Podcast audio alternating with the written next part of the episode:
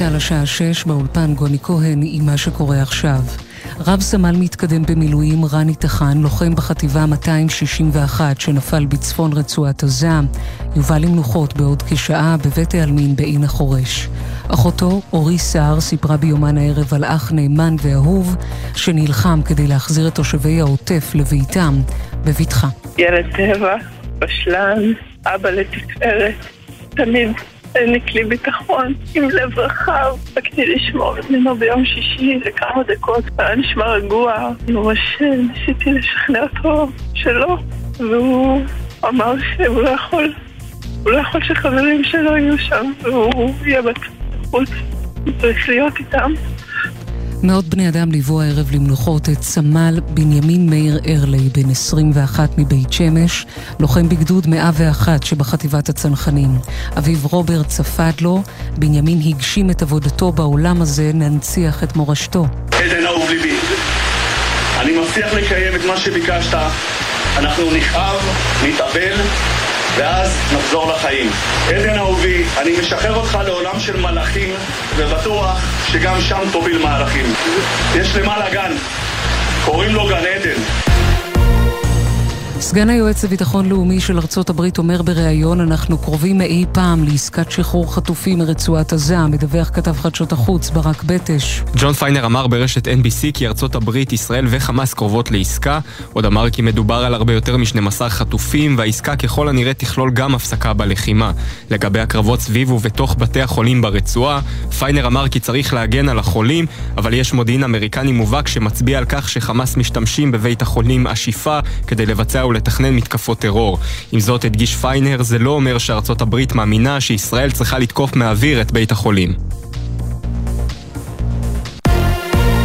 חברי כיתות כוננות ממרכז הארץ קיבלו הודעה מהמשטרה ובה נכתב מי שלא רוצה להשתתף בטקס קבלת נשק במעמד השר בן גביר יוחלף בחבר כיתת כוננות אחר. מביא את הסיפור כתבנו המדיני יניר קוזין. ראשי כיתות הכוננות באזור המרכז קיבלו הודעה מהמשטרה כי ניתנה הנחיה והיא שקבלת הנשקים לחברי הכיתה תתקיים בטקס במעמד השר לביטחון פנים איתמר בן גביר והמפכ"ל וכי על ראשי כיתות הכוננות לבדוק אם אחד מחברי הכיתה אינו מעוניין לקבל את הנשק במעמד השר או אז הוא יוחלף באדם אחר. ההודעה עוררה סערה בקרב חלק מחברי כיתת הכוננות שאמרו כי אינם רוצים להשתתף באירוע פוליטי כלשונם אבל כן רוצים להגן על יישוביהם אך לא ברור להם מתי יקבלו נשק אם לא ישתתפו בטקס במעמד השר.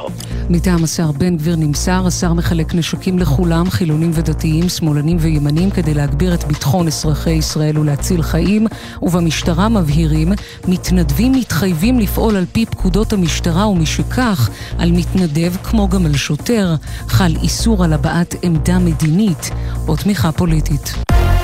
חבר הכנסת דני דנון מהליכוד מצטרף לביקורת בקואליציה על החלטת הקבינט לאפשר הכנסת דלק לעזה ואומר לירון וילנסקי, ההצדקות נשמעות יותר כמו תירוצים, לא ייתכן שלא קיבלנו דבר בתמורה. אני לא קונה את הנושא של המגפות, זה נראה לי תירוץ אה, דחוק. אבל אני חושב שבאמת הלחץ האמריקאי הוא משמעותי, אבל אני הייתי דורש שנקבל משהו בתמורה. זאת אומרת, אני מבין את הלחץ, יכול להיות שצריך להיענות אליו, אבל היה צריך לדרוש משהו בתמורה. המשהו הזה יכול להיות ביקורי צלב אדום, יכול להיות תמונות או, או צילומי וידאו של החטופים, משהו. זאת אומרת, לא להרגיל את הצד השני שהם מקבלים דברים בחינם. מזג האוויר גשם לפרקים מצפון הארץ ועד הנגב מחר הגשמים ייחלשו ויתמעטו בהדרגה אלה החדשות.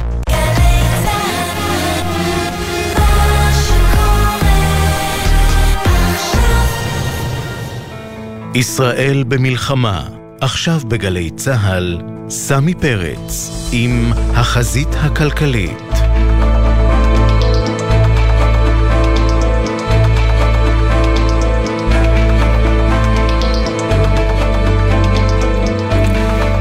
טוב, שש וארבע דקות, אתם בחזית הכלכלית. אה, תכף נטפל גם בסיפור של הספינה הישראלית בים האדום שנחטפה על ידי חות'ים. אה, נבדוק מה קורה עם המינוי של אה, אמיר ירון לנגיד הבא של ישראל, כן או לא. עוד כמה דברים ברקע, אבל עוד לפני כן, צריך להגיד משהו על שוק העבודה הישראלי, אחת מנקודות החוזק הכי גדולות שלנו. כל השנים האחרונות האבטלה הייתה מאוד נמוכה, ולמרות משברים כמו קורונה ומלחמה באוקראינה ואינפלציה שחזרה לאופנה, שוק העבודה הפגין עמידות מאוד מאוד גבוהה. העניין הוא שהמלחמה בעזה עלולה לשנות את התמונה, כי הרבה עסקים נקלעו לקשיים. מספר המשרות הפנויות נמצא בצניחה, לפי נתוני הלשכה המרכזית לסטטיסטיקה שפורסמו היום, ואי הוודאות הגוברת רק תגביר את סימני השאלה. כל זה מחייב את הממשלה להציב לא רק יעדים צבאיים למבצע בעזה, למלחמה בעזה, אלא גם יעדים אה, כלכליים. למשל, שמירה על מקומות עבודה באמצעות תמריצים מתאימים שייתנו מענה לעסקים. הרי אלפי אנשי מילואים עזבו מקומות עבודה ועסקים לתקופה לא ידועה, וזה אה, מחייב דאגה לרציפות והמשכיות עסקית. ולכן טוב עשה שר האוצר בצלאל סמוטריץ' היום כשהוא דרש להציג לקבינט המלחמה את ההשלכות הכלכליות של המלחמה. נקווה רק שזה לא סתם תרגיל פוליטי, והוא באמת מתכוון גם לעשות את הצעדים הנדרשים, גם אם יהיו כואבים לו לא, ולמפלגות הקואליציה, כי עד כה זה לא קרה. אה, אנחנו צריכים אה, לטפל בסיפור של השעות האחרונות. הספינה הישראלית, חברה בעצם, אה, אונייה בבעלות של איש העסקים הישראלי רמי אונגר, בעיות חלקית, אז החות'ים השתלטו על הספינה הזו בים האדום. אנחנו רוצים לברר את המשמעויות של האירוע הזה עם רב חובל יגאל מאור, שלום. ערב טוב. לשעבר מנהל רשות הספנות והנמלים. קודם כל, תן לנו איזה תיאור של הסיטואציה הזו. נוסעת לה, מפליגה לאונייה, פתאום משתלטים עליה, לוקחים אותה לשם. אין על אוניות כאלה אבטחה מינימלית שתמנע אירועים כאלה? לא, אוניות הן בדרך כלל אה, דבר אה, אזרחי ותמים, הן לא אה, בנויות לקרבות. יש אזורים מסוימים באמת בעולם ששם יש אבטחה מסוימת, אבל עוד פעם, זה נועד באזורים מאוד ספציפיים. לא על כל האוניות ולא על כל האוניות יש את זה. ימאים לא נועדו להילחם, הם נועדו לתפעל את האוניות. כן, אבל uh, כבר היו מקרים כאלה בעבר, בין השאר אגב גם באזור הזה, אני זוכר של כל מיני uh, פיראטים uh, סומלים, אבל גם עם החות'ים היו כמה אירועים אחרים. Uh, רק שהאירוע הזה קורה בנסיבות אחרות, של בעצם עימות רב-זירתי שישראל נמצאת בו כרגע, בעצימות כזו או אחרת. Uh, אתה חושב שזה מחייב היערכות מיוחדת של אוניות בבעלות ישראלית? לא, כי אה, קודם כל אמרת בהתחלה אונייה ישראלית, זאת בכלל לא אונייה ישראלית, אה, זאת אונייה, אה, אם נסתכל על, על, על, על אוסף הלאומים שמעורבים באונייה הזאת, אז אנחנו מתחילים בדגל האונייה שהוא בכלל של איי בהאמה. בעלי האונייה הם, היא חברה שרשומה ב-Isle of Man, שזה בעצם חברה, מדינה נקרא לזה, או, או, או אה, אה, בחסות בריטית לפחות במה שקשור לחוץ ולביטחון. המפעילים של האונייה זה יפנים, בצוות יש אוקראינים ויש בולגרים ויש פיליפינים ומקסיקנים לפי מה שהיה בתקשורת. והיא נחטפה בהכוונה הזה... איראנית על ידי מיליציית החות'ים התימנית, שזה בכלל ככה לא, גלובליזציה לכל האזור... דבר, כן. אבל עדיין, אבל עדיין, יש הרבה מאוד אה, אה, סחורות ש...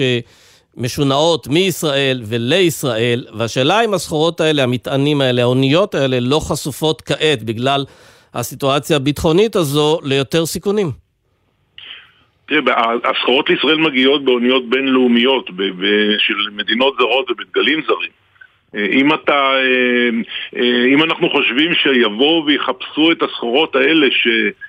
קרוב ל-20-25% מהסחר העולמי נוסע באוניות שעוברות את מצרי בבל מנדב ואת הים האדום. למצוא את האוניות שנוסעות אה, דווקא ויעצרו בישראל, או את המטענים האלה, זה עבודה שאי אפשר לעשות אותה, זאת אומרת פגיעה בכל הסחר הבינלאומי. בגלל זה הקדמתי ואמרתי שבכל פירמידת הלאומיות, הלאומיות השונות שנמצאות אה, במקרה הזה, אה, בסוף הפירמידה למטה נמצא אה, בעל מניות באותה חברה אה, שהיא בעלת האונייה. עוד הרבה לפני זה אנחנו מדברים על סדר גודל של עשרות לאומים, שלא לדבר גם על הכוח הרב-לאומי שנמצא שם באזור, ה-CMS, שהוא מורכב מ-38 מדינות, שעל הדגל שלו חרו את הנושא הזה, למנוע את התופעה הזאת של השוד הימי, כי מה שקרה עם, עם הגלקסי לידר הזאת, זה פשוט שוד ימי. זו תופעה של פיראטיות לשמה, אין לזה שום הסבר אחר. אה, אם אתה שואל אותי לגבי השפעה על הסחר הישראלי, אני לא כל כך רואה את ההשפעה הזאת על הסחר הזה, אנחנו לא אה, נוסעים, הסחר הישראלי לא בנוי על אוניות ישראליות שנוסעות... אתה בעצם אומר שכשיש שם תעבורה מאוד גדולה של אוניות באזורים האלה, אבל אין כן. להם סממנים שמזהים אותם עם ישראל, וכדי לדעת את זה אתה צריך ממש מודיעין מדוקדק כדי להבין את זה? א', צריך לעשות את זה, אבל אני אומר עוד פעם שלגבי הסחר הישראלי, מה שאתה שאלת קודם, אז אה, רובו של הסחר מגיע על אוניות בינלאומיות שבכלל לא קשורות לישראל ורק עוצרות בישראל בדרך למקומות אחרים. לדוגמה, אונייה שמביאה לישראל מטען, אה, אה, מטענים מסין או מאסיה, תעצור בישראל ואחרי זה תמשיך בכלל ל- ל- לים אדריאטי או למערב ים תיכון או לארצות הברית. ישראל היא בסך הכל תחנה. עכשיו, בתוך הסחר הזה גם סביר להניח שהמטען הישראלי הוא, הוא, הוא מדובר שם על אחוזים בודדים. לא, לא אבל רואה... למשל. אוניות של צים, איך הן מפליגות? יש להם איזשהו אמצעי זיהוי שמזהה אותם כישראליות?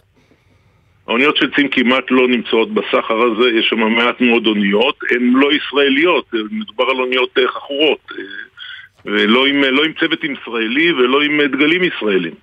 אבל אם אתה רוצה לחפש באמת אונייה שקשורה לישראל בצורה כזאת או אחרת, אפשר באמת להתחיל לעקוב לפי השמות או כל מיני דרכים אחרות, אבל אלו לא פגיעות אה, במדינת ישראל, מדובר על פה פגיעה בסחר הבינלאומי בכלל, מדובר פה, כמו שאמרתי מקודם, על תופעה של שוד ימי שצריך אה, לטפל בה מההתחלה כשהיא קטנה, לא לתת לסיפור הזה לקטון. לא, אבל זה העניין, השאלה פה אם המטרה היא שוד, אה, שוד מה שנקרא לגנוב סחורות, או בעצם לערער את הביטחון של, אה, של כלי שיט שנמצאים בדרך לישראל או בדרכם מישראל.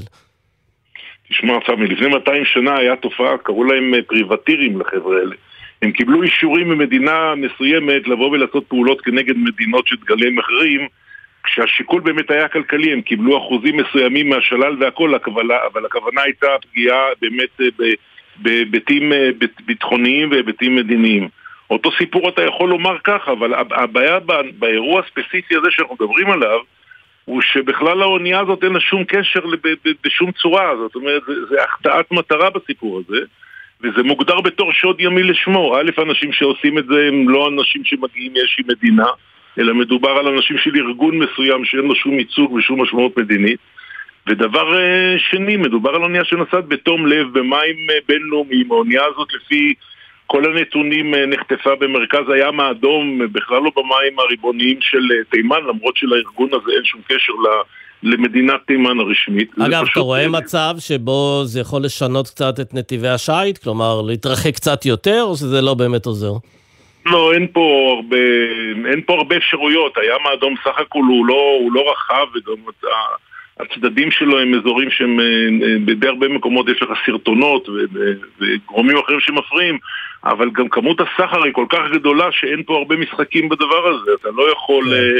אה, לא, אבל השאלה, לא, אבל תראה, כשקורה אירוע כזה בנסיבות האלה, באמת עם כל הרגישות של המזרח התיכון אה, בשלב הזה, אה, אתה תוהה אם אה, יבואו אפילו צוות, צוותים שעובדים על אוניות ויגידו, אנחנו רוצים יותר אבטחה, גם על האוניות, גם מסביב. זה קורה או שהם אה, סומכים לא, על זה שמישהו כבר יבוא ויציל לא... אותם? אני לא יודע להגדיר לך בדיוק מה יקרה. תראה, באירועים של השוד הימי לשמו אה, הצוותים, אה, בחלק מהם אה, בעלי, לבעלי האוניות היה את השיקול לשים הגנה על האוניות ונוספו גם תשלומי ביטוחים מיוחדים לאירועים האלה, לתשלומי כופר ו... ושחרור, נקרא לזה, החטופים באירועים האלה של השוד הימי. כן, אז עכשיו תעריפי הביטוח, כן, כן, אז תעריפי הביטוח יעלו מן הסתם בתקופה כזו רגישה. אני לא, אני לא משוכנע, כי אתה יכול לשייך את זה עוד פעם למקרה של שוד ימי, כן. בסך הכל יחסית למאות המקרים שהיו מקודם באזורים האלה. אז יש פה עוד מקרה כזה, שבמקום לבקש כופר נפש, אנחנו מדברים כביכול על סיבה אחרת לעשות את זה. כן, טוב, אבל, אבל זה, אבל לכך אנחנו צריך להמתין כדי לראות איך האירוע הזה מתפתח בעצם. בהחלט. כי אני רואה שראש הממשלה מיהר להגיד שאיראן עומדת מאחורי העניין הזה. אה, אני, אני מבין את הרעיון, כלומר, בעצם לבוא ולהגיד זה אירוע בינלאומי שמחייב מעורבות בינלאומית, זה לא אירוע ישראלי. בהחלט לא. קודם כל קטונתי מ... אה, מלבקר את דברי ראש הממשלה או, או, או להצדיק את דברי ראש הממשלה, אבל אני חוזר ואומר על מה שאמרתי. מדובר פה על אירוע של פיראטיות לשמו של שוד ימי בלבד, אין פה שום דבר חוץ מהדבר הזה, אני לא מתעניין כרגע במניעים שלי על האנשים שעשו את זה, האם מדובר פה על סומלים קשי יום שרוצים אה, להגדיל את חשבון הבנק שלהם, או איזשהו אה, בריון שיעי שרוצה לבוא ולחזק את מעמדו הבינלאומי. אבל התוצאה היא אותה תוצאה, זה שוד ים וחייבים, אותו הכוח שדיברתי עליו קודם, ה-CMF, הכוח הרב-לאומי, שיושב באזורים האלה, ואגב, אה, כשאתה בוחן את המטרות של הארגון הזה, של הכוח המשולב הזה, המטרה שלו היא באמת להבטיח את השייט. הכוח הזה צריך להתערב במקום הזה, זה לא משנה כרגע אם זה אמריקאים, זה איטלקים. כן. אנחנו לא יודעים אבל שהוא יתערב באירוע הספציפי הזה. אה, לא, כן. קטונתי, לא ידוע כן. לי באמת הוא יתערב, אבל זאת אחת המשימות שלו, לבוא ולבלום באופן מיידי את הדבר, את האירוע הזה. כן, רב חובל יגאל מאור, תודה רבה לך. תודה לך ושירים רגועים. בהחלט. אה, יש לנו את עניין אה, נגיד בנק ישראל, שורת אה, כלכלנים בכירים קוראים במכתב פומבי לראש הממשלה, לשר האוצר, להאריך את כהונת הנגיד אמיר ירון. הוא אמור לסיים את הקדנציה שלו, נדמה לי ב-23 בדצמבר. עד עכשיו איש לא הציע לו כהונה נוספת, ואנחנו רוצים לדבר עם אחד מחותמי המכתב הזה, עם יאיר אבידן, עד לא מזמן, המפקח על הבנקים בבנק ישראל. ערב טוב. ערב טוב, סמי, ערב טוב למאזינים. כן, אז uh, תראה, אנחנו קודם כל נכנסים לתקופה כלכלית מסובכת מאוד של עלייה בחוב, בגירעון, הרבה מאוד לחצים פוליטיים. יכול להיות שראש הממשלה ושר האוצר מעדיפים, נגיד, שישב בשק, בשקט ולא יוסיף ללחצים האלה, ולכן הם לא האריכו עד עכשיו את כהונתו של אמיר ירון? אני, אני קטונתי מלדעת אה, מה ראש הממשלה ושר האוצר חושבים, אבל כמו שאתה פתחת, אנחנו מצויים בתקופה קריטית, וברור לנו שיש חשיבות רבה גם אה, להמשכיות וגם לרציפות, ובוודאי יש חשיבות למבוגר אחראי כמו נגיד בנק ישראל, שהוא גם מנוסה והוא גם מקצועי. ואנחנו רואים בהרבה מאוד מקומות שאומרים, אה, גם במסיבות עיתונאים, שזה לא זמן לפוליטיקה. ודווקא אנחנו רואים שבכלכלה אה, יש את המקום לפוליטיקה. פה יש מקום לפוליטיקה במקורות בשימושים, בכספים קואליציוניים. היום ראיתי שיעבירו למנהלת התקומה, אבל לא יעבירו לרשויות המקומיות.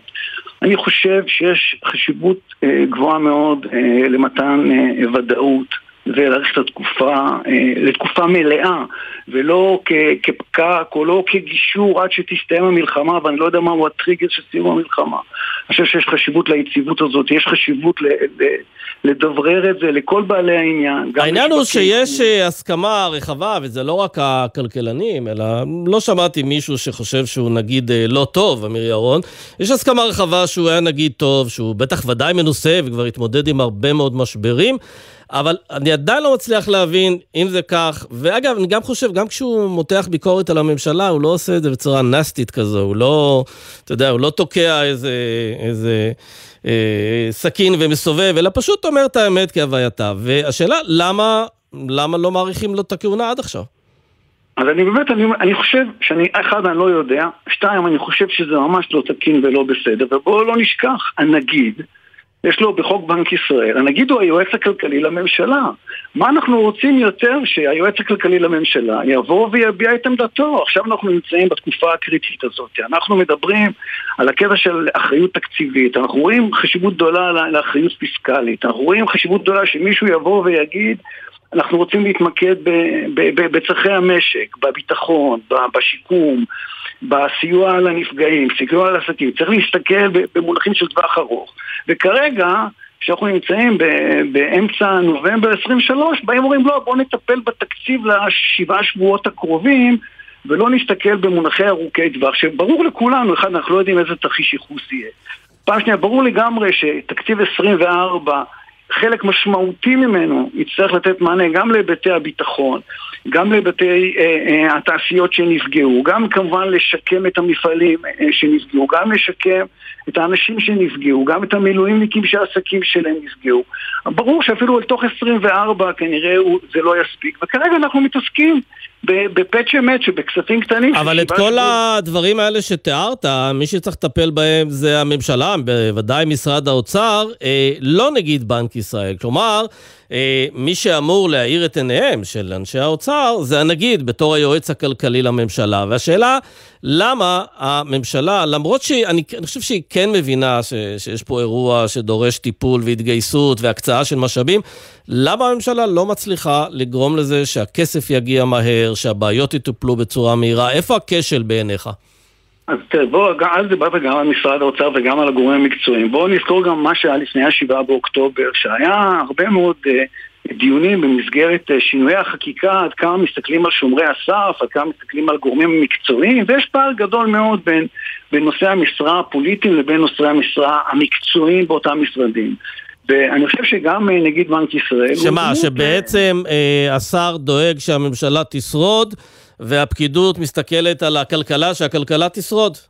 נכון, אני חושב שיש כאן הסתכלות מסוימת, על, לצערי, על קצת על, על פוליטיקה קטנה, על משחקי אגו ועל הסתכלות על ההמשכיות הפוליטית ביום שאחרי.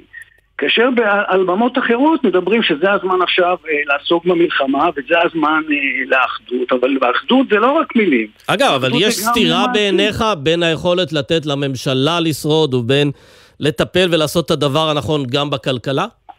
אני רוצה להאמין שיש אחדות ושיש אחידות ושבסוף המשימות הן משימות אחידות. אני חושב שיש לנו כאן כלכלה שהחשיבות של הכלכלה וניהול התקציב האחראי הוא זה מה שיוציא את, ה, את המשק לצמיחה ביום שאחרי, היום אחד המלחמה תסתיים, יהיה כאן אירועים משמעותיים שצריך לטפל בהם.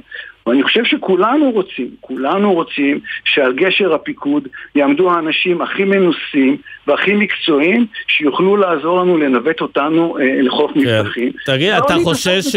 אתה חושש שראש הממשלה מעדיף בעת הזאת למנות איזשהו יסמן yes בבנק ישראל? אה, שלא יפריע להם אה, לעשות מה שצריך כדי לשמור על אה, שרידות הממשלה? אני לא רוצה להאמין בזה ואני מתקשה להאמין בזה כי בסופו של דבר היועץ, הנגיד כיועץ הכלכלי לממשלה הוא הזרוע המאוד מאוד משמעותית גם של ראש הממשלה וגם של כל הממשלה באשר היא כדי לבוא ולסייע כגורם נטול פניות וגורם מקצועי לנווט את המשק הזה לאן שהוא צריך להגיע לצד כל האתגרים שיש לנו. כן. אני פשוט לא יכול, לקבל, לא יכול להאמין, אני, יכול, שזה, יכול שבלב ליבו של ראש הממשלה כך הוא חושב, כן. אבל בוודאי אני לא יכול להעריך שזה מה שנכון, שהמוביל, המנהיג, כן. הדוגמה, אה, שם, שם, שם, שם, שם זה מסתיים ב... בפוליטיקה קטנה. אז זהו, שראיתי, אה, הזכרתי קודם שאתה היית נגיד, אה, היית המפקח על הבנקים בתקופתו של הנגיד אמיר ירון, ראית אותו בניהול משברים של קורונה, של אינפלציה, של אה, ריבוי מערכות בחירות, של המלחמה באוקראינה וכל ההשלכות שלה. אתה יכול לתת לנו משהו שאנחנו צריכים לדעת עליו, משהו מתוך הדיונים הפנימיים, איך הוא מנהל משברים? אני יכול להגיד שאחד, הוא איש מקצוע מהמעלה הראשונה. פעם שנייה הוא איש שהוא מתייעץ עם אנשים אה, רלוונטיים וראויים גם בארץ וגם בעולם. הוא איש שהוא נטול פניות ויש לו מטרה אחת ברורה, לעשות את התפקיד שלו בצורה הכי מקצועית שאותה הוא מבין כדי אה, לשמור על היציבות הכלכלית, על היציבות המוניטרית ולהביא את המשק לאן שהוא צריך. כן, לסיום, אה, מאחר ובאמת היית מפקח על הבנקים, איך שאתה רואה את ההתנהלות של הממשלה ואיך ש, שמתנהל האירוע הזה, המשבר הזה והמשך שלו, אתה חושש מפני גל של קריסה של אה, עסקים קטנים שלא יצליחו להתמודד עם המשבר הזה? תראה, אחד, אה, אני לא, יודע להגיד מהו התרחיש הייחוס אה, שיהיה, ואני חושב שכמו שהיינו גם בתקופת הקורונה, למרות שהקורונה הוא אירוע אחר, אבל ברמת האי-ודאות, גם היינו באי-ודאות גדולה, ולמעשה יש פה שילוב של, של, של כמה וקטורים שמסייעים. אחד, אני רוצה להאמין שכל ה, התאגידים או כל העסקים הקטנים והבינוניים שהיו טובים לפני ה...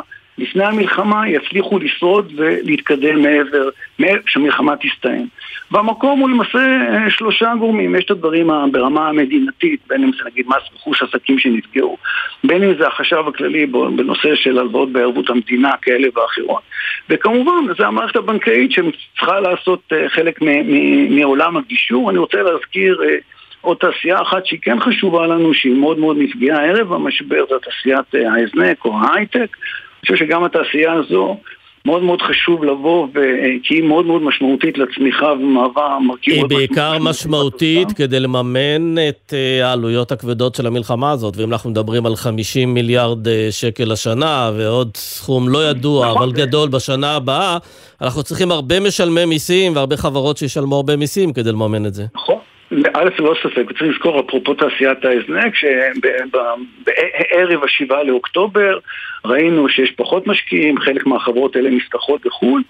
כן, מאוד מאוד מאוד חשוב לנסות גם לצד העסקים המסורתיים שאנחנו מדברים עליהם, שוודאי צריך לטפל בהם, וצריך גם לטפל באותה תעשיית הזנק, ואני אומר, יש כאן שילוב כן. של שלושה גורמים. יש ברמה המדינתית, הסיוע של מס רכוש ואחרים, יש את הרמה של החשב הכללי וכמובן יש את הרמה של הבנקים וגם בנק ישראל מן הסתם מעמיד מקורות זולים למערכת הבנקאית על מנת שישרשרו אותם הלאה כדי שנצא מזה כמה שיותר מהר ומחוזקים ונזכור את הריבאונד שהיה אחרי הקורונה ואני מקווה שגם פה יהיה ריבאונד שנחזור לצמיחה ברת קיימא מהר ככל שניתן. יאיר אבידן, המפקח על הבנקים לשעבר, תודה רבה.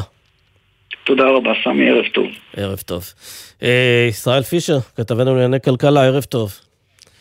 שלום סמי, ערב טוב. אז אה, דיברתי עם המפקח לבנקים לשעבר על נושא של אה, לווים שמתקשים, ויש היום איזו בשורה טובה למי שמתקשה, ספר לנו. בשורה טובה, בשורה נהדרת. יש מה שנקרא ריבית פיגורים. כל התחום הזה של ריבית פיגורים זה בעצם אם לווה לא מצליח להחזיר את התשלומים במועד הקבוע שלהם, מצטרפת עליהם אה, ריבית פיגורים, וזו ריבית שנקבעת בכל יום, ובעצם זה ריבית דריבית. הריבית על התשלום מצטרפת בעצם לתשלומים הקבועים, וגם עליה יש ריבית. וזה הרבה מאוד כסף. שזה מה שנקרא, אם ללקוח מאוד קשה והוא לא מצליח לפרוע בזמן, אז בוא נקשה עליו עוד יותר, עם ריבית יותר גבוהה. ממש ככה, אני רק אתן לך דוגמה שסיפק היום אה, משרד האוצר, במקרה שמישהו שיש לו אה, הלוואה של עשרת אלפים שקלים, והוא לא מצליח לעמוד בתשלומים שלך במשך חמש שנים, אז בעצם ההחזר קופץ לכמעט אה, 15 אלף שקלים. אז מה שקרה בשבוע שעבר זה שעבר חוק שחתומים עליו, תכף אני אדבר גם על זה, חתומים עליו אה, שר האוצר סמוטריץ' ושר המשפטים יריב לוין, שבעצם אומר שאין דבר כזה יותר ריבית דריבית על התשלומים האלה, אלא בכל רבעון אתה בעצם משלם דמי פיגורים. חוץ מתשלומי הריבית הקבועים שלך. זה מין משהו שהופך את הריבית אה, במנגנון השוק אפור אפילו, שאני יכול להגיד שהיא אה, נלוותה לחלק מההלוואות האלה, למשהו יותר נגיש ויותר נורמלי, וגם מי שמצליח לעמוד בתשלומי ההחזרים אחרי שהתחילה, לא מצטרפת יותר ריבית על, על, על התשלומים האלה. אבל ישראל, תגיד, זה שינוי רק לתקופת החירום הזו של המלחמה, או שזה שינוי מעתה ואילך תמיד יהיה ככה? זה חוק שעבר בקריאה שנייה ושלישית בכנסת אה, בשבוע שעבר. אז לתמיד. ולכן זה...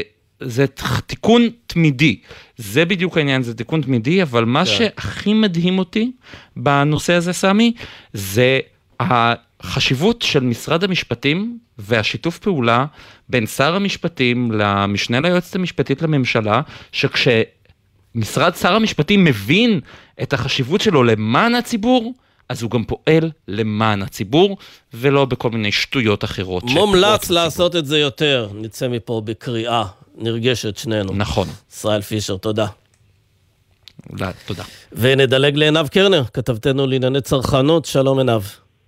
שלום סמי. אז uh, עד עכשיו הסופרמרקטים uh, קיבלו איזה מין פטור כזה מחובת סימון מוצרים, הפטור הזה מסתיים היום, ויש מלא אנשים שעכשיו כבר מסמנים את כל המוצרים בסופרים, או שהם לא רצים לעשות את זה.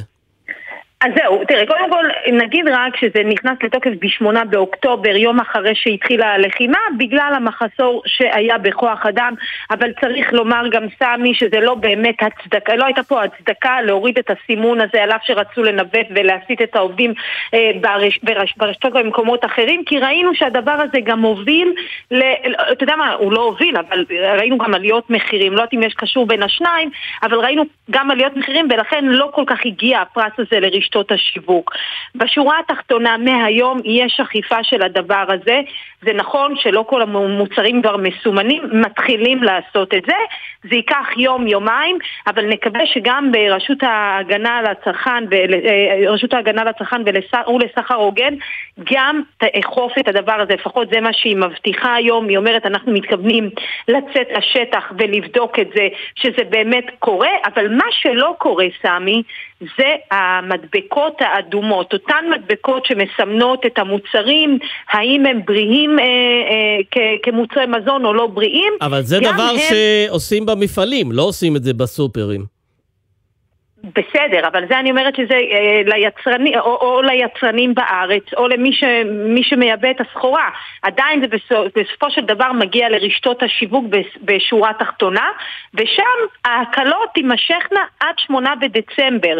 זאת אומרת ששם עדיין לא מחזירים את הסימון הזה, וזה לא ברור למה דרך אגב. זה אפילו יותר חשוב או לפחות חשוב כמו הסימון אה, מחירים, בוודאי לאנשים ש... אחד דואג לבריאות שלנו והשני דואג לכיס שלנו. לכיס כן. שלנו, בשני המקרים אנחנו מפסידים. כן. אבל השורה התחתונה באמת, אה, סמי, נקווה שלפחות הסימון מחירים הזה, הוא ייתן עוד איזשהו כלי כן. לצרכנים. אגב, התירוץ של רשתות השיווק בנושא סימון המחירים היה שאין להם מספיק עובדים שיעשו נכון, את זה, נכון? נכון? אז נפתרה נכון. בעיית העובדים, יש מספיק עובדים? תראה, לא בטוח שיש עדיין אה, מספיק עובדים, אין ספק שכנראה יצטרכו גם הרשתות ובכלל עוד הרבה גופים במשק להכניס את היד עמוק לכיס ואולי גם לשלם יותר. זאת אומרת, ואגב, גם צריך להזכיר פה שהרבה מאוד שנים הם מנסים להיפטר מהחוק הזה ומהחובה הזו לסמן מוצרים, ניסו איכשהו ככה במלחמה הזו. סימון מחירים אנחנו כן. מדברים, רק נדייק. סימון מחירים, כן, כן, אני מדבר לא, על סימון מחירים, לא, אבל כן, כן. הצליחו ככה לקבל איזה פטור לכמה זמן, השאלה אבל אם האכיפה תהיה אפקטיבית. זה מה שחשוב לדעת, האם האכיפה תהיה אפקטיבית, וזה אנחנו גם נצטרך לעקוף כמובן ולראות שזה באמת uh, קורה, אבל אני באמת מקווה שזה לפחות ייתן איזשהו כלי, אף אחד לא מבטיח, כי לא תמיד אנחנו יכולים לעקוב אחרי הרשתות, אבל אני מקווה שלפחות הדבר הזה יאפשר לצרכנים באמת להסתכל, לעשות את ההשוואות מחירים, ובטח בתקופה כזו מאתגרת, גם ביטחונית, גם כלכלית, כן, לפחות אנחנו ניקח את, ה, את הצעד לידיים שלנו. יפה. עינב קרנר, תודה רבה. תודה, סמי. נצא להפסקה קצרה ותכף נחזור עם uh, כמה דברים שקשורים גם בגביית שכר טרחה מוגזם ממי שנפגע בשביעי לאוקטובר. Uh, מפגש מעניין שהיה היום אצל נשיא המדינה וגם בית עסק שוקולד קפה בעוטף עזה שמנסה להשתקם. נדבר על הכל מיד אחרי החצי. כבר חוזרים. אתם מאזינים לגלי צה"ל. אוניברסיטת בר אילן הקימה למען הקהל הרחב קו חם לתמיכה רגשית. פסיכולוגים ועובדים סוציאליים כאן בשבילכם. חפשו בגוגל הקו החם בר אילן.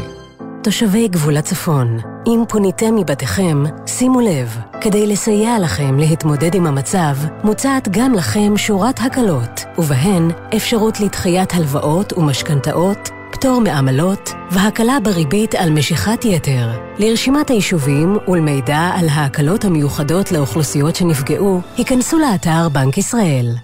שלום, כאן יושבת ראש נעמת חגית פאר. גם בימים של מלחמה, האלימות במשפחה לא עוצרת. פני לקו הייעוץ של נעמת, כוכבית 9201. אנחנו איתך. יש רופא משפחה בסביבה? מה עושים כשצריך פסיכולוג לילדים שיעזור להסביר להם את המצב? בתקופה הזו יש הרבה שאלות בנושא הבריאות, לצד התגייסות כוללת של מערכת הבריאות בבתי החולים, המרפאות וקופות החולים.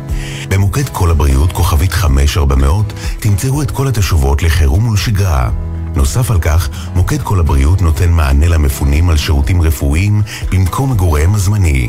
מידע נוסף באתר משרד הבריאות. יחד ננצח. הימים הללו ימים קשים לכולנו. חשוב שתדעו, אתם לא לבד. הלילה בחצות, הפסיכולוגית הקלינית ציפי גון גרוס מזמינה אתכם לשיחות משותפות אל תוך הלילה. מרגישים צורך לדבר? תוכלו ליצור קשר במספר 03-681-3344. אתם לא לבד. הלילה בחצות, גלי צה"ל. מאחורי השמות, בוקר טוב ישראל חולקת כבוד לנרצחים ולנופלים. תמיד עם חלומות משוגעים, חיוך ממזרי וחולצה להחלפה. וחלמה לעזור לילדים עם מוגבלויות באמצעות תרפיה עם כלבים. מפעל חייו היה הרפת. בכל בוקר נספר משהו קצר, פרט מידע, אירוע או חוויה שישפכו אור על מי שהיו ואינם עוד. בני משפחה וחברים המעוניינים לחלוק עמנו בסיפורים ובתמונות מוזמנים לעשות זאת באמצעות הדואר האלקטרוני. זיכרון כרוכי glz.co.il מאחורי השמות, מדי יום ביומן הבוקר של גלי צה"ל עם אפי טריגר. עכשיו בגלי צה"ל, סמי פרץ עם החזית הכלכלית. אז רק אני אתקן, קודם אמרתי השביעי באוקטובר, ומורה ללשון שימסה לי ואמרה לי, צריך להגיד שבעה באוקטובר. אה, אז באמת בעקבות השבעה באוקטובר יש אה, כבר אה, מתווה פיצויים שמדברים עליו במשרד האוצר, אבל במועצות האזוריות זועמים על המתווה. אני רוצה לדבר עם שי חג'אג', ראש המועצה האזורית מרחבים, ויושב ראש מרכז השלטון האזורי. ערב טוב. ערב טוב. אז אתם יצאתם בקריאה דחופה לראש הממשלה, לשר האוצר, שר הביטחון, ואתם דורשים מתווה פיצויים אה, מתוקן. אתם אומרים, מי שנמצא באותה מועצה, לא משנה כמה הוא קרוב לגדר, צריך לקבל את אותו מתווה פיצויים. תסביר את ההיגיון. אני אסביר. אם ניקח את המועצה שלי כדוגמה, בסדר? מועצה אזורית מרחבים. במתווה הפיצויים, אמנם זה אכן נפתר במקרה שלנו, אבל אני אתן את הדוגמה. 80% מהיישובים שלנו נמצאים עד טווח ה-20 קילומטר. שלושה יישובים סך הכל בטווח ה-20.300, 22, 23.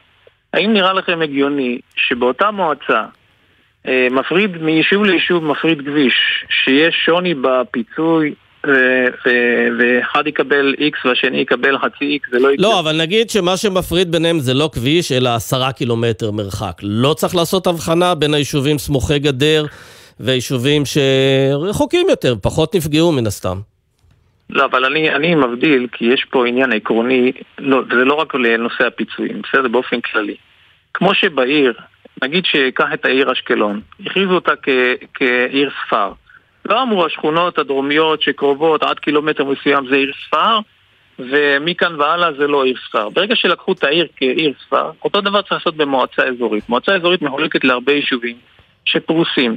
בסוף, קח את אה, גדי ירקוני באשכול למשל, יש לו שלושה יישובים שהם מחוץ לשבעה קילומטר. נכון. והם נגיד ב-12 קילומטר. עדיין אותם שלושה יישובים היו תחת אה, איום, והם היו בממ"דים, ויש להם טראומות, והם צריכים טיפול, והם צריכים אה, אה, שיקום. נכון שזה לא כמו ב-0 עד 4, אבל עדיין הם צריכים את זה. וההפרדות האלה שעושים בתוך מועצות אזוריות, או כך אפילו בנושא הטבות... לא, אבל זה נובע לא. מזה שיש בסופו של דבר שמיכה קצרה, ויש תקציבים מוגבלים, ואתה רוצה שהכסף ילך... זה מין היררכיה מסוימת למי שהכי נפגע, כן. והשאלה אם זה לא עוול כלפי אלה שנפגעו הכי קשה, שהם יקבלו בדיוק מה שמקבלים, אנשים שנפגעו פחות קשה לצורך העניין. קודם כל אתה צודק, אבל בגלל שמדובר ביישובים קטנים, זה יישובים כפריים עם מעט מאוד תושבים, המשמעות הכלכלית היא כל כך קטנה, שיש פה גם איזשהו צדק חברתי קהילתי שכדאי לעשות אותו, בטח ביישובים של, אה, של מאות משפחות בודדות. אין פה כמויות, זה לא עיר, אפילו לא שכונה ב, ב, בעיר, מה שאני מדבר. כן, ולכן... אבל במכתב שלכם אתם אומרים שזו אפליה בוטה, שהצדק לה נשען על שיקולים לא ענייניים לשון המעטה. מה הם השיקולים הלא ענייניים שיש במשרד האוצר אה, בעניין הזה? בסוף משרד האוצר, בצדק מבחינתו, מסתכל על שקלים, על כסף. ואנחנו אומרים אז פה לא מדובר בכסף. אז זה כן ענייני, להסתכל על כסף זה לא, ענייני, אי אפשר להגיד שזה לא ענייני. האירוע האחרון, האירוע האחרון לא ידע להפריד או להבדיל בין שבעה קילומטר לבין אה, שמונה קילומטר לבין עשרה קילומטרים. אין הבדל. האוכלוסייה שלי, גם ביישובים שבהם במרחק של עשרים קילומטר מהגדר, המחבלים היו פה על הציר. הרגו לנו תושבים על אה, שבילי ההליכה ביום שבת. אספו את הגופות פה ארבעה ימים אחרי שהן היו זרוקות בחוץ. אז הילדים שלנו לא צריכים מרכז חוסן? לא, לא זה טיפול? ברור, אבל השאלה אם לא צריך לעשות הבחנה בין צרכים מסוימים. מרכז חוסן לילדים בוודאי, אבל אז, למשל, אז אני מנסה לא, לחשוב... אני לא... לא, אני אומר, נגיד אם יש לול או רפת, לצורך העניין, בבארי, יותר מסובך להפעיל אותה עכשיו מאשר רפת או לול ב-20 קילומטר מהגדר. אבל בוא אני אסביר. קודם כל, אה, אמרתי את זה גם בכל פורום שאני משתתף בו, כולל אצל ראש הממשלה, כולל עם שר הביטחון. קודם כל, פתרון ליישובי סמוכי גבול. הם ראשונים, אם לא נשאר, אל תיתנו לנו בכלל. אבל אם נתתם למועצה, תנו לכל המועצה. זה לא כסף גדול, נמאס לנו להסביר את זה. התושבים שלנו בחרדה לא פחות אה, גדולה ממקומות אחרים. צריך להבין שמה שקרה פה באירוע האחרון זה לא אירוע רגיל. זה אירוע כבד מאוד וקשה מאוד. וייקח זמן לשקם את האוכלוסיות האלה ואת הילדים שלנו. כן, אגב, אני רואה החתומים על ה... מי שקבע... כן, החתומים על המכתב הזה, ראשי מועצות באמת מכל הדרום והצפון והמרכז. מכל הארץ. גם נראה לי שאתם ממפלגות שונות. אתה איש ליכוד למשל, אתה ממש מרגיש שאתה מאוכזב מראש הממשלה לא- שהוא לא אה, מושיט יד? לא, לא, אני לא מאוכזב מאף אחד, זה לא עניין פוליטי, אני בכוונה מדגיש את זה, יש פה חתימות של כל ראשי המועצות, מכל המפלגות, מכל המגזרים. אנחנו כתפיסה אומרים, מספיק עם הפיצול בתוך המועצות האזוריות. זה לא הגיוני לעשות את זה, אנחנו לא רוצים שזה יקרה.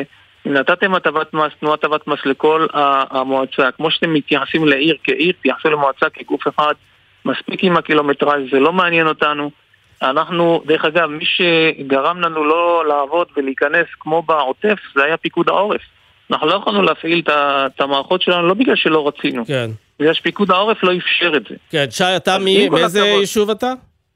אני ממושב גילת. גם במושב גילת הוא כן. יישוב כתום, עד אה, כל חודש אוקטובר היה כתום. זה אומר אבל כרגע המושב מתפקד בצורה סדירה, כל הפעילות הכלכלית שם, החקלאית, מתפקדת כסדרה? שלנו, השאיפ, השאיפה שלנו היא קודם כל באמת לנסות להחזיר לשגרת חירום אומנם, שגרה מקסימלית ככל שניתן. זה לא יכול להתבצע אם מערכות החינוך לא עובדות. התחלנו להחזיר טיפה מערכות חינוך בהתאם להוראות פיקוד העורף. כמובן שמעבר לשבעה קילומטר האזור לא ממוגן, ולכן יש לנו קושי להחזיר את כל הילדים בפעם אחת, ואנחנו עושים את זה בצורה מדורגת בהתאם להוראות פיקוד העורף, וברור לכם שכל עוד מוסדות החינוך לא עובדים, אז ההורים לא יכולים לצאת לעבודה. כרגע מוסדות החינוך שלכם מושבתים? כרגע הם עובדים בצורה חלקית בהתאם להוראות פיקוד העורף, בהתאם למיגון שיש לנו בחלק מהמקומות. למשל, אה, ילדי לידה עד, אה, עד שנה בכלל לא מתופעלים כי אי אפשר, ל, אי אפשר ל, לקיים אותם באזור שהוא לא ממוגן ואין לנו כאלה אזורים ממוגנים. כן. לכן רק מ-2 עד 3 כרגע יש להם מסגרות קרובות למבנים מוגנים. לכן, כל עוד מערכת החינוך לא עובדת, העסקים כנראה לא יעבדו כמו שצריך, ההורים לא יוצאים לעבודה. אנחנו בשאיפה כרשות כן להפעיל כמה שיותר כן.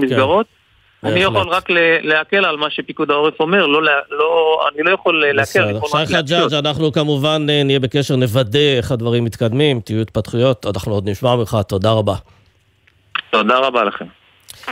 נכנס לאולפן דורון קדוש, כתבנו הצבאי, הותרו לפרסום שמות של שני חללי צה"ל שנפלו בעזה. נכון, סמי, שני שמות נוספים של חללי צה"ל שהודעה נמסרה במהלך השעות האחרונות לבני משפחותיהם, הם נפלו במהלך היממה האחרונה בקרבות בצפון הרצועה, כשנזכיר בקרבות האלה צה"ל מרחיב את ההתקדמות שלו לכיוון מזרח, ואלה שמותיהם, סגן במילואים אדיר פורטוגל, בן 23 ממזכרת בתיה, קצין בגדוד שקד של חטיבת גבעתי, שנפל בקרב בצפון הרצועה, וסמל ראשון גל מישאלוף, בן 21 ממודיעין, לוחם בגדוד צבר של חטיבת גבעתי, גם הוא נפל בקרב בצפון הרצועה. בנוסף לשני החללים האלה ששמותיהם מתפרסמים, שני קצינים, לוחם סדיר ולוחם במילואים מגדוד שקד של חטיבת גבעתי, נפצעו באורח קשה באחד הקרבות, זה הקרב שבו נפל סגן במילואים אדיר פורטוגל, ושני לוחמים מגדוד צבר של חטיבת גבעתי נפצעו גם הם באורח קשה, באותו קרב שבו נפל סמל ראשון גל מישאלוף זיכרונו לברכה. הפצועים כמובן הועברו לקבלת טיפול רפואי.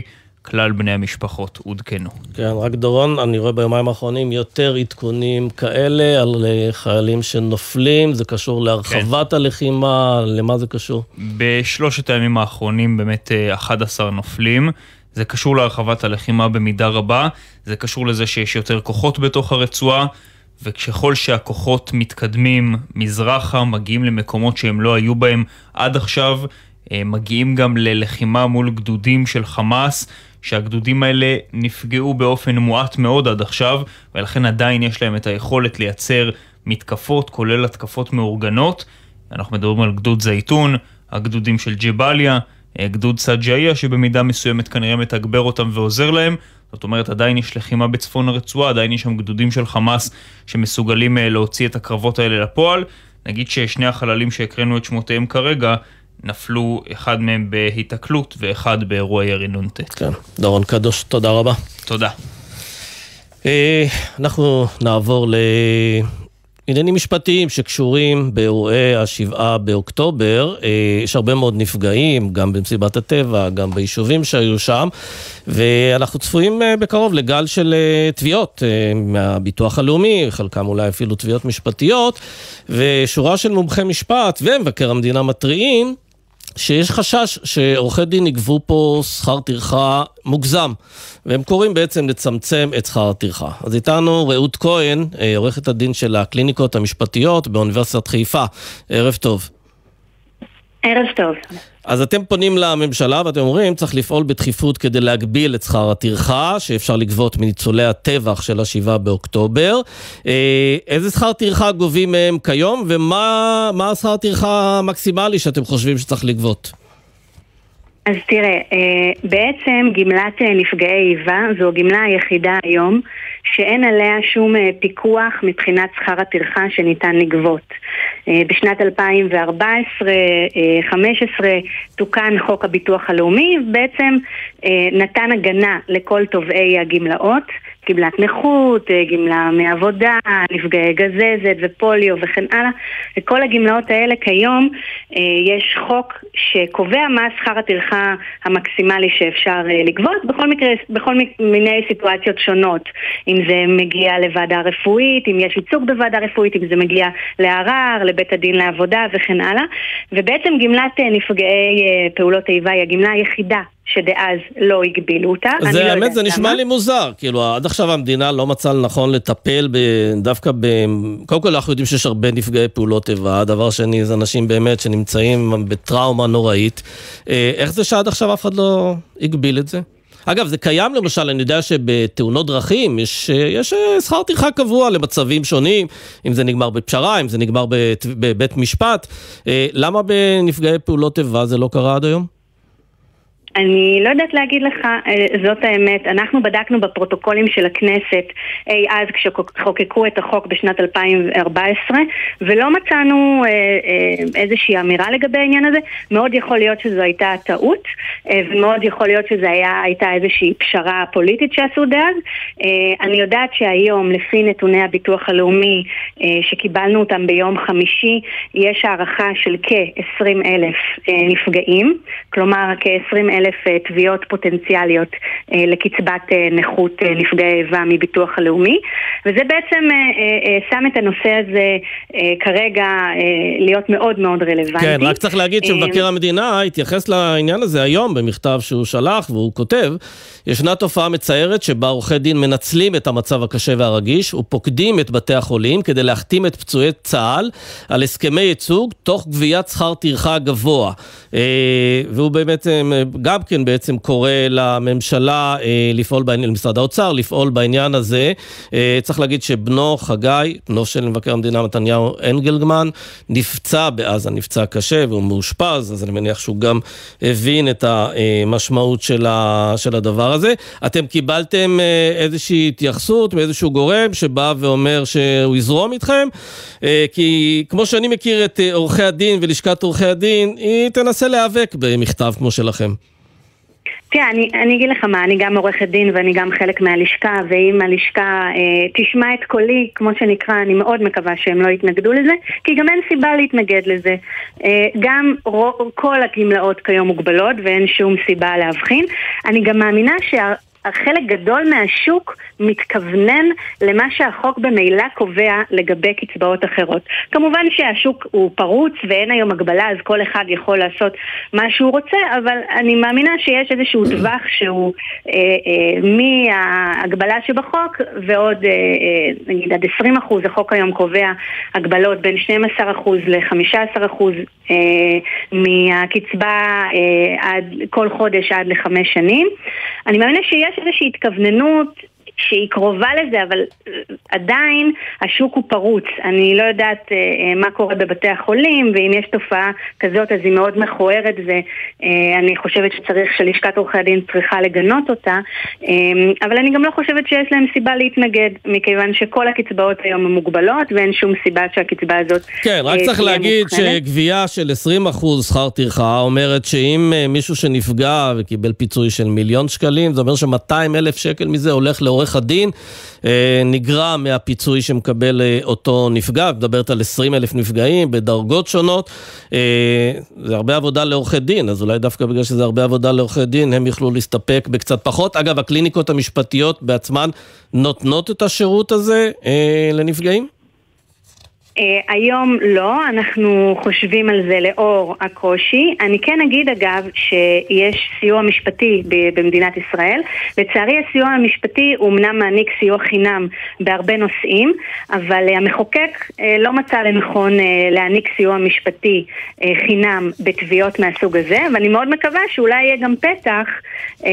לשנות את החוק גם בכיוון הזה, להעניק סיוע משפטי. הקליניקות לא ערוכות לטפל בכל כן. כך הרבה אנשים, בסך הכל הכוח אדם שלנו מוגבל. בסדר, אז תשמעי, אם בכל זאת תעשו משהו בעניין הזה, אז תעדכני אותנו. רעות כהן. אני כן, אני כן אגיד רק שאנחנו מעניקים כן. בחיפה כן סיוע למפונים, מי שבמלונות כאן באזור הצפון, מי שמעוניין מוזמן בחום ובאהבה לפנות אלינו ונגיע כן. אליו עם סטודנטים לבית המלון. יפה. רעות כהן, תודה רבה. תודה, ערב טוב. נגיד ערב טוב לנועה ג'עשן בצ'ון, ערב טוב. ערב טוב, נאווה. נאווה, סליחה. מנכ"לית קור אימפקט, שהשתתפת היום בפגישה עם נשיא המדינה, אה, עם פעילים ונציגים עסקיים, שהתכלית שלה זה לקדם שותפות יהודית-ערבית במשק, אבל הרקע הוא ברור, יש אה, מתיחות אה, גדולה מאז השבעה באוקטובר. מה בעצם, בעצם באתם להשמיע לנשיא, או מה באתם לשמוע ממנו?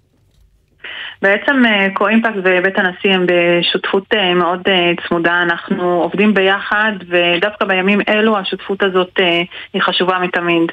מה שעשינו היום זה להביא בכירים מהמגזר העסקי, ראשי חברות, יהודים וערבים, לשיח איך בעצם אנחנו מתגברים על התקופה הנוראית והקשה שאנחנו חווים מאז השביעי אה, לעשירי באירועים הזוועתיים והמטלטלים ש, אה, שהיו, שהמשיכו גם למלחמה מאוד קשה. אנחנו מבינים היום שהדבר הזה הוביל למשבר עמוק בין ערבים ליהודים. יש פחד בצד היהודי, יש פחד בצד הערבי. ורואים אנחנו... את זה במקומות עבודה? רואים יותר מתח? במה זה בא לידי ביטוי? זה בא לידי ביטוי שערבים מפחדים להגיע לעבודה. יש מתוחיות בין אה, עובדים ערבים ויהודים שעובדים ביחד. יש אה, אפילו פחד אה, מעובדים שעכשיו מגיעים עם נשקים, לעומת עובדים ערבים שזה לא, לא מוכר להם. יש גם איומים מלקוחות על לעזוב חברות כי עונה להם או באים ופוגשים עובד ערבי או עובדת ערבייה. אז יש הכל מהכל, השיח הציבורי חודר למרחבים התעסוקתיים.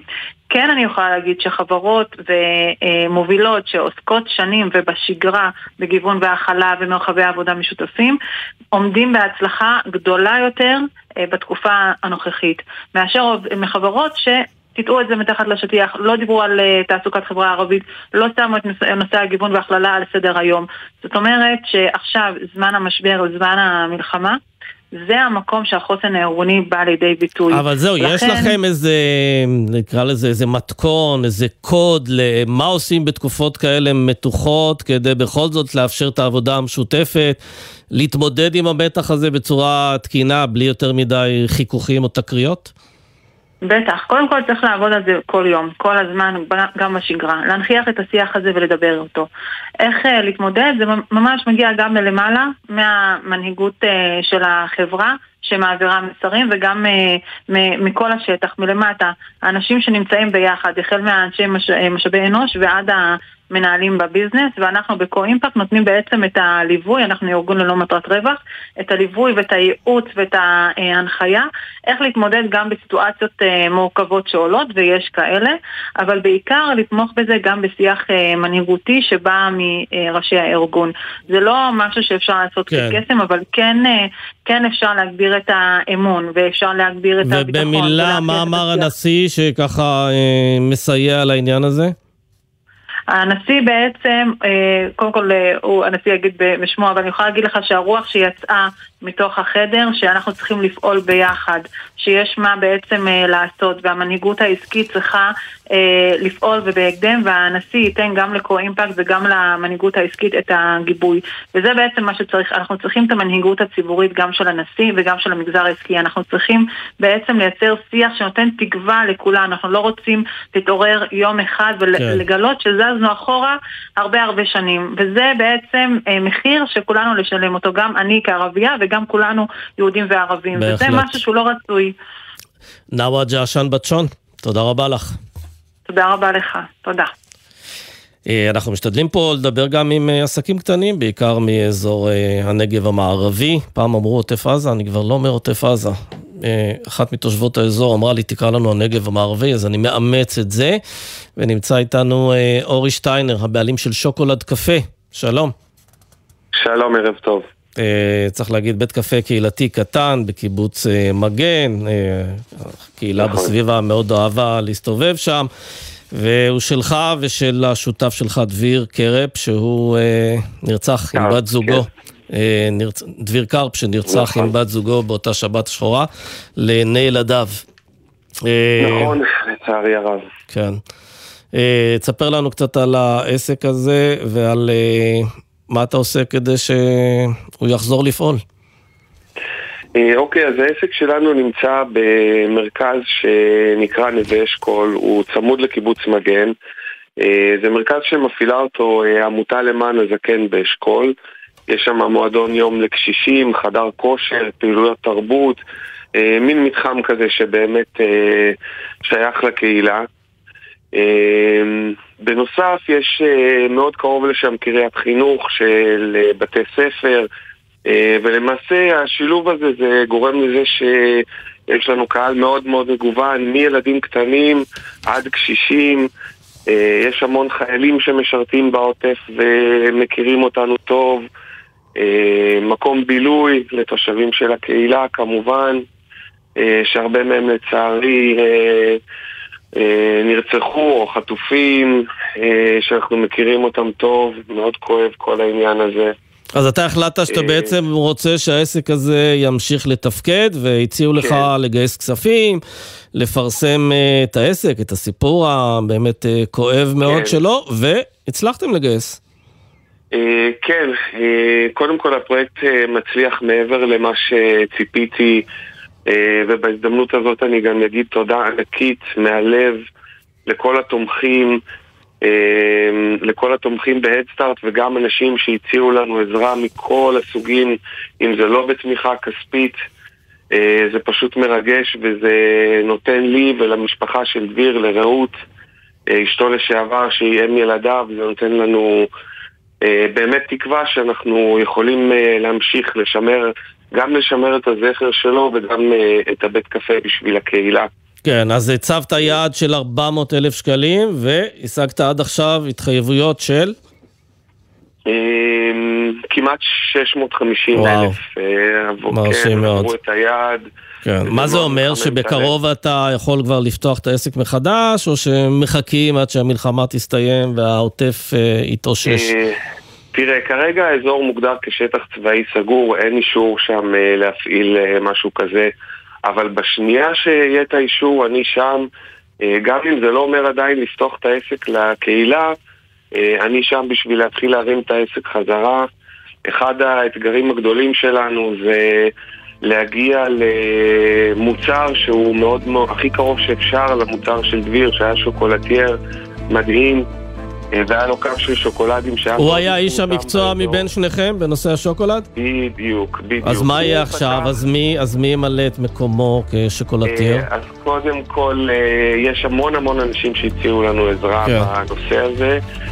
יש גם מישהי מהמשפחה של דביר שהיא שוקולטיירית. או, יפה. שכבר מההתחלה אמרה שהיא נרתמת לעניין. טוב, אז אנחנו ממש...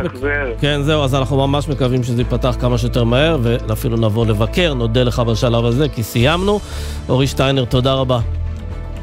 תודה רבה. נגיד תודה לעורך בן נצר, לעדן רכלין ונועה ארז שהפיקו, לרועי אלמוס על הביצוע הטכני, ליולי אמיר עורכת הדיגיטל, מיד אחרינו קולה של אימא עם נעמי רביע, מחר יהיה פה ישראל פישר, החזית הכלכלית, ערב טוב. היי, כאן נועם ומאיה, אנחנו לוחמות בגדוד 403, גדוד מילואים של תותחנים. ומה שהכי מרים לנו זה התרומות וכל החיזוקים שאנחנו מקבלים מכולם. ישראל, אנחנו נחושים. ביחד ננצח.